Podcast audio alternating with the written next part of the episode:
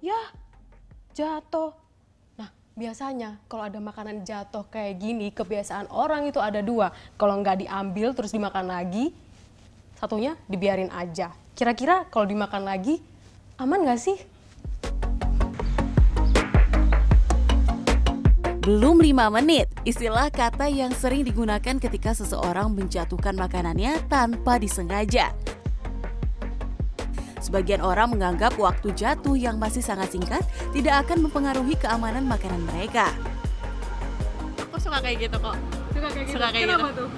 Ya tergant gimana ya kayak belum 5 lima menit kan daripada sayang dibuang mending langsung dimakan apalagi makanannya kayak kayak kita suka gitu. Eh, aku suka kayak gitu juga sih. Suka kayak gitu. Iya. Eh, karena ya sayang aja sih.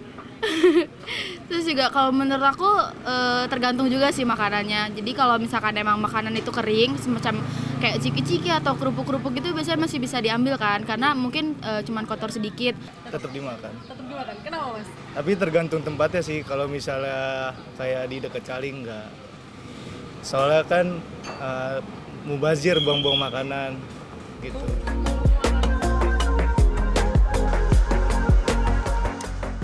Sebuah penelitian pada Oktober 2016 yang diterbitkan dalam jurnal Applied and Environmental Microbiology meneliti empat makanan yang jatuh ke lantai. Salah satu pakar sekaligus ahli nutrisi menjelaskan meski lantai terlihat bersih dan bebas noda, tak menjamin kalau tidak ada bakteri di permukaannya. Well, it depends what microbe they pick up off the floor. I mean, sometimes it could be nothing, and I'm sure many people have picked up food that's fallen on the floor very quickly. And I know you don't want to waste food, but you also don't want to have that possibility of getting sick. So, symptoms of any kind of microorganism or pathogenic microorganism that you may take in may be um, a tummy ache, and it could be vomiting, diarrhea, um, and then it can get worse depending on the load of how much you picked up um, off the floor. Dokter spesialis ahli gizi Sindiawati menjelaskan jenis makanan basah atau kering yang jatuh juga sangat berpengaruh. Ya, dikatakan kalau dia basah, resiko untuk kontaminasi lebih banyak dibandingkan area yang kering. Kontaminasinya lebih sedikit. Biasanya sih lebih ke arah eh, sakit perut, jadi diare muntah.